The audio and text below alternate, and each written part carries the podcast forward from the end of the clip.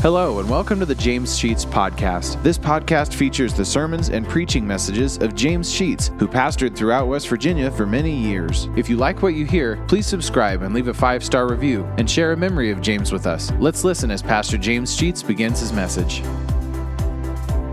Several spots in the scripture as, as we uh, go through this tonight, and Danny's prompted to get me stopped in case I forget. Uh, the book of Ruth is a very small book, only four chapters. An episode takes place in the life of some people during the time of the judges. The judges were in that period of time between approximately 1200 to 1020 BC in that, in that period of time. A couple of thousand years, give or take. I should say a couple hundred years. That period of time between Joshua and Saul is, is where we are. There was a famine in Bethlehem.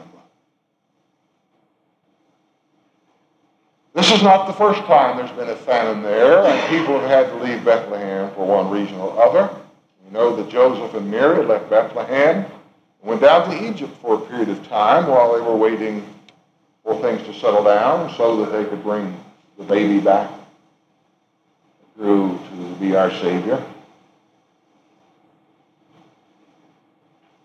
But a family left Bethlehem and went over to the country of Moab, which is just on the opposite side of the Dead Sea, the eastern side of the Dead Sea.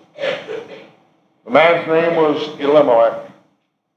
He had a wife named Naomi. They had two boys, Mahlon and Chilion.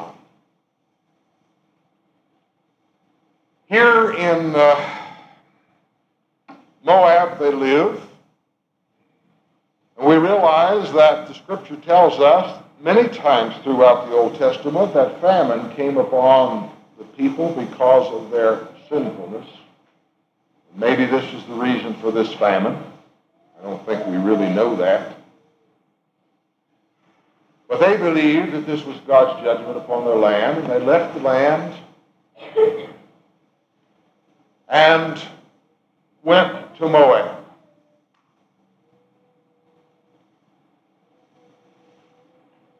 Here in Moab, Naomi's husband Elimelech dies. Now she's away from home in a foreign country.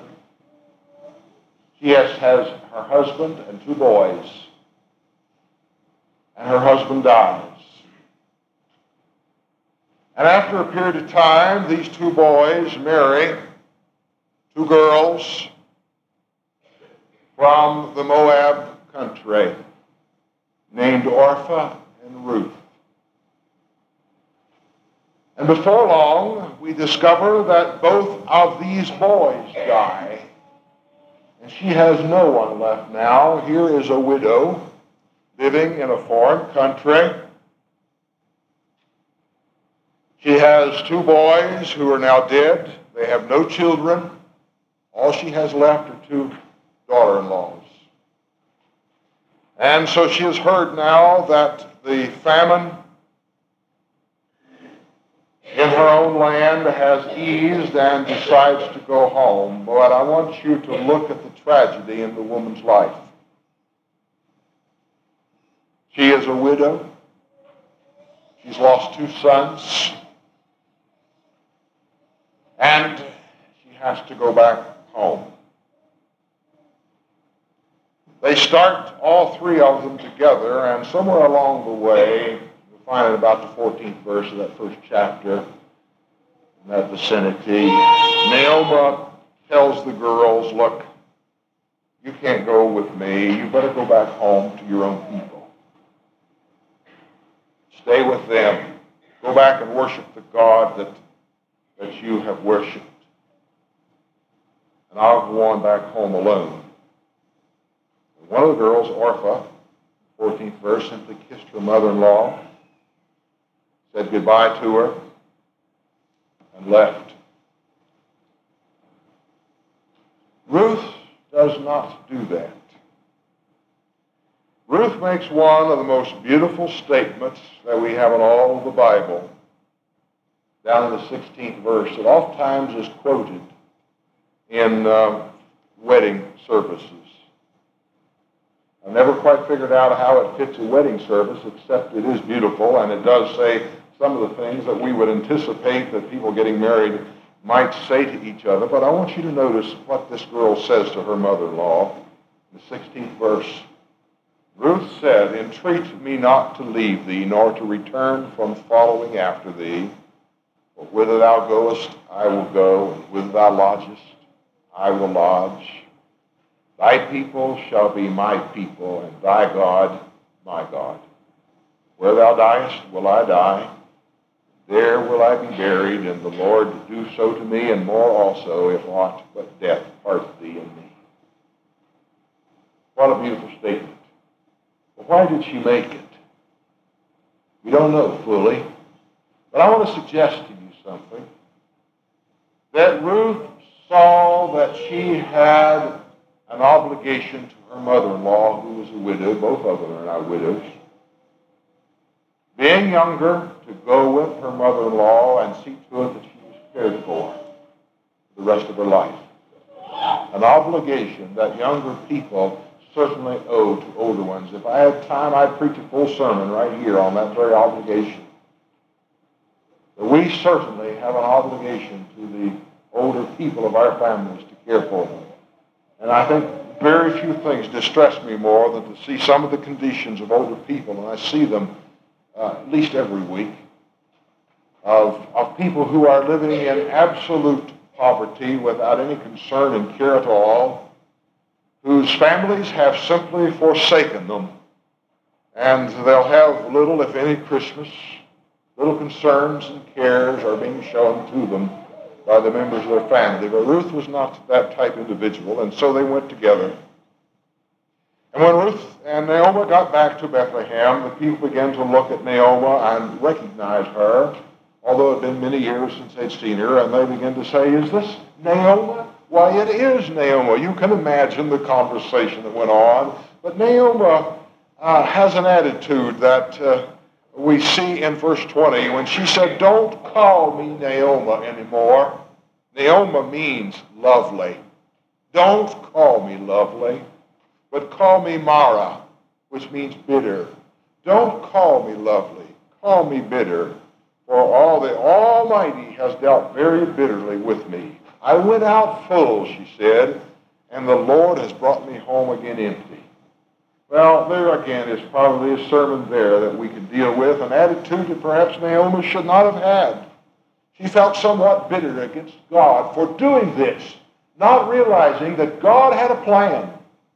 Had it not been for the episode in her family of her husband and her two boys dying, Ruth would never have gone back to Bethlehem. It was necessary that Ruth be in Bethlehem. For Ruth had to meet a man by the name of Boaz. This was in God's plan. So Boaz comes into the scene in, in chapter 2. Boaz is a wealthy member of Elimelech's family. And Ruth decides very quickly, apparently, that she would go out into the fields and glean, as was the, the custom in those days for widows and orphans, to go out and pick up all of the grain that fell after the, the harvesters and bring this back for their food. Matter of fact, this was the law that you had to leave a, a sum of the grain in the field in order that the poor might harvest for their good. And so she goes out into the field, and verse 3 says that she just happens to go to the field that belonged to Boaz. And this, certainly we are not talking here about luck at all, but something happened here that caused her to be in the field of a man whom the Lord wanted her to meet. I think paths do cross, and here is a definite example of it. She just happened to light on that part of the field that belonged to Boaz. Not luck at all. This is God's hand in the picture. And Boaz notices her out there and inquires about her. Who is this girl I see here? leaning in the field following after his harvesters. And somebody said, oh, that's that little, little girl from uh, across the lake there from Moab who has come with, with Naomi. And he begins to pay attention to her a little bit. And uh, he points out to her in verse 11 that, she, that he is well aware of what she has done unto her mother-in-law. And it is this verse that leads me to believe that Ruth came with Naomi, being willing to give up everything that she possibly could have had in life with a family of her own and her own, her own people and even marriage in order that she might take care of her mother-in-law. And verse 12 is a beautiful verse, and I think it certainly is something that the Lord does when this is the desire of Boaz with regard to the way that she had treated her mother-in-law. The Lord will recompense thy work, and a full reward be given thee of the Lord God of Israel, under whose wings thou art come to trust under whose wings thou art come to trust. Look, listen to those beautiful words. Naomi was now a believer in God. She had been a pagan, but she has come to trust in Jehovah and now has brought herself under his wings. And Boaz is saying, He is going to bless you for that which you've done. Well, we'll go on to verse 3. It's the harvest time, and Boaz is on the threshing floor. The threshing floors in that day were built in a recess or sometimes actually underground, and they would toss up the, the wheat or, or uh, the barley or whatever was into the air so that the wind would blow the chaff away and the grain would fall down to the floor. And Boaz, Naomi knew, was going to spend the night. Now, Naomi is a matchmaker. She wants Ruth to get acquainted with Boaz. Mother-in-laws aren't very good matchmakers, but Naomi is a pretty good one. Uh, she's looking for another husband for her daughter-in-law. And she tells her to go out during the night secretly to the, to the threshing floor and hide herself and watch where Boaz lays down. And after it's dark and everybody's quiet and everybody's eaten and drunk and they are asleep, that she's to go over and lay down at the feet of Boaz. This was a custom apparently in that day. And she's to uncover his feet.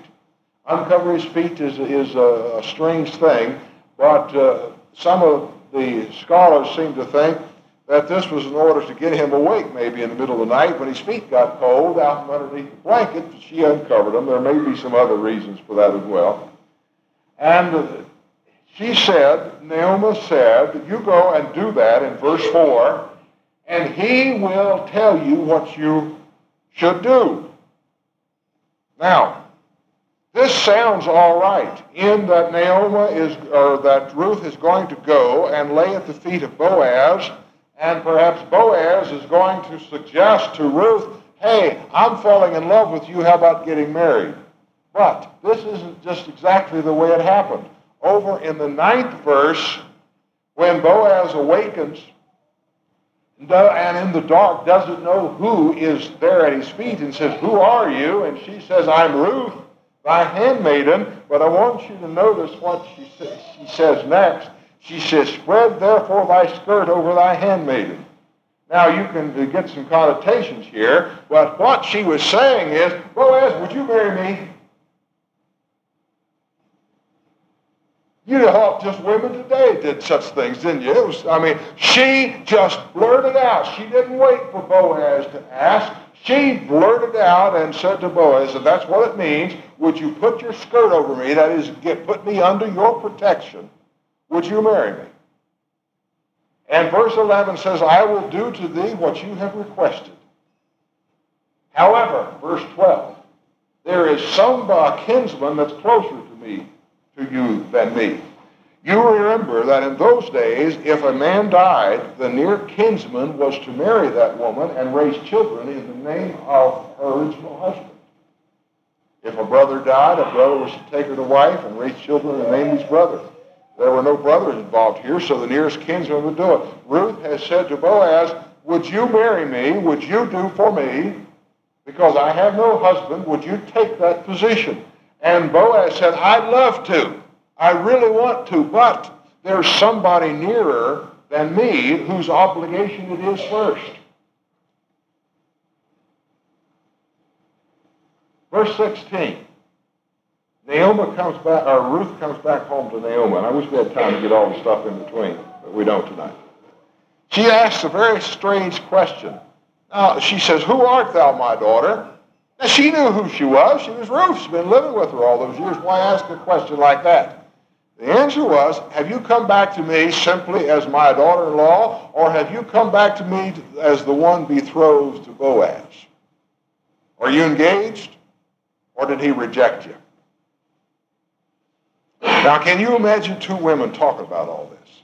Verse 18 Naomi says, Sit still, Ruth.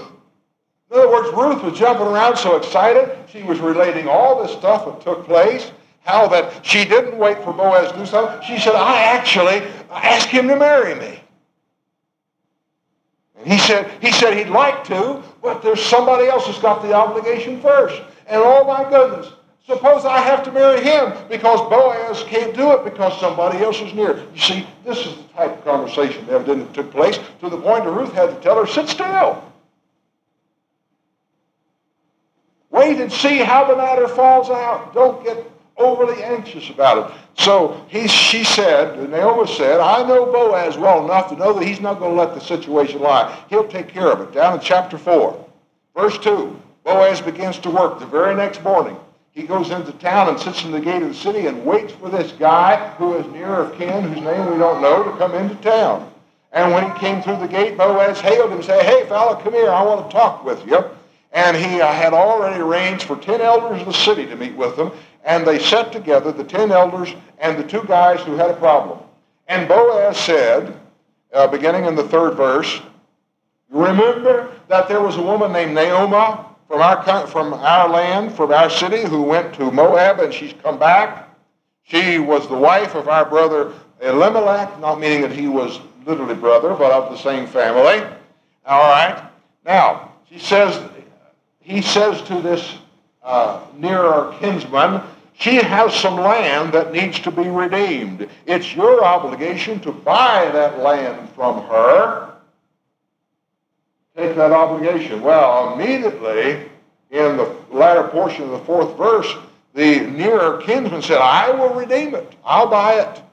I'll fulfill my obligation to take care of, of the property that belongs to now to Naomi. Now, there's a little bit, he's a little sneaky here. Only after he said, uh, Boaz let him say, I'll buy it, did Boaz advise him. But I tell you, there's another little side crinkle here. You see, Naomi has a daughter-in-law. You got to take her with the land. Now, this raises a question, and the guy begins to backpedal. He didn't want another wife, and his reasons were stated in verse 6. He said that, lest I mar mine own inheritance. What he really was saying was, if I marry that girl, I'm obligated to have children by her in order to raise children to her husband, and they would share in my inheritance, and my children would get less of an inheritance than they would get now. And so he, I, I, I, don't, I don't want to do that. Tell you what, Boaz, you go ahead and do it. I'll, I'll give up my rights.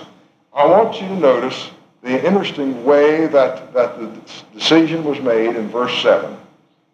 This is what Boaz wanted. Boaz wanted to marry the girl. He was willing to pay for the property, but he had to give the man the right to do it.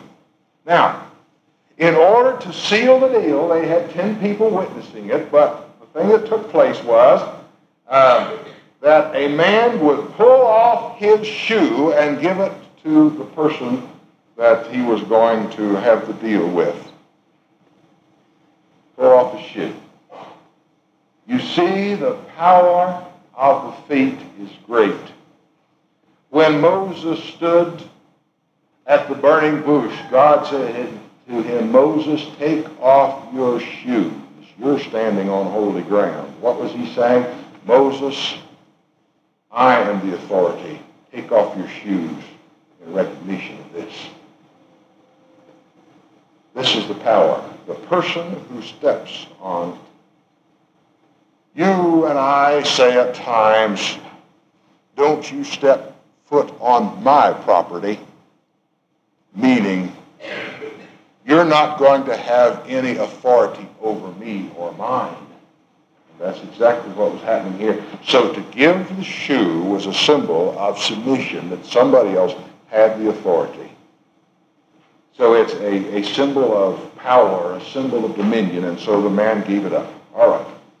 That you are witnesses now, he said in verse 9, to all these ten men, Boaz said, You're witnessing now that I have bought all that was in Elimelech's, that belonged to his two boys, from the hand of Naomi. They got married. They had a child.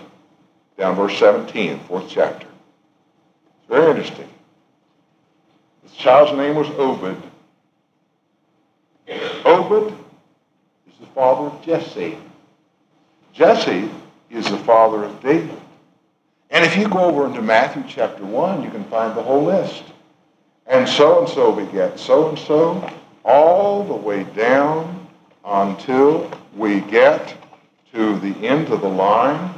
You want to turn there, and we'll close with this. At uh, in Matthew chapter 1, I want you to notice a, part of the line. In, uh, look, look at verse 5 of Matthew 1. And Salmon begat Boaz, that is Boaz. It's listed as B-O-O-Z, whereas in Ruth it's B-O-A-Z. Of Rachab, or A-C-H-A-B, that's Ruth. And Boaz begat Obed uh, of Ruth. And Obed begat Jesse, and Jesse begat David the king, and David the king begat Solomon.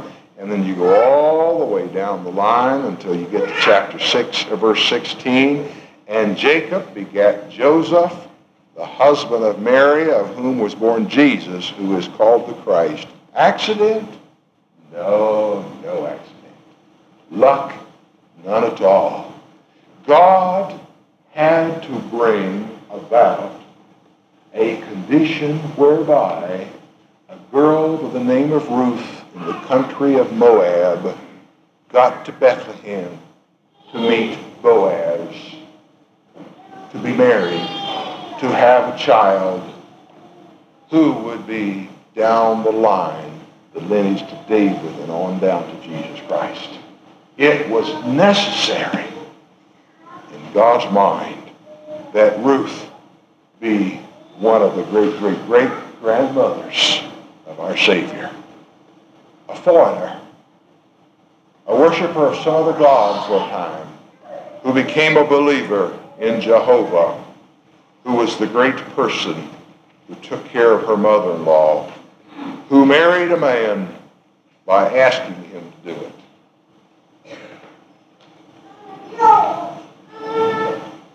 God set in motion that one man would reject his rights in order to give Boaz the right to be the husband of Ruth, who would be a great great granddaddy in human terms through Joseph, our Lord. Let's pray.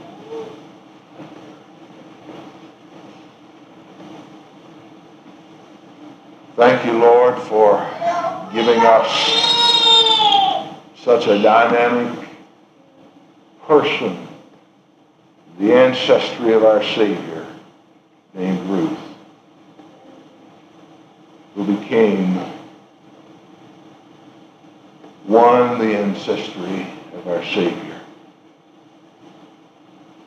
You brought people together because you needed to produce a certain type of person whom you already knew. Lord, as we think in this Christmas season of the coming of the Son of God to this world, may we remember it was not by accident he was born of a virgin in the manger, or by accident that he went to the cross, nor accident that he arose from the grave, because it was all in your plan. Because you saw me, you saw each person in this congregation and knew that we needed to be saved. And it could only be done by one person, your own son, incarnate. Thank you, Lord. for bringing him into the world because we needed to be saved. In Christ's name we pray.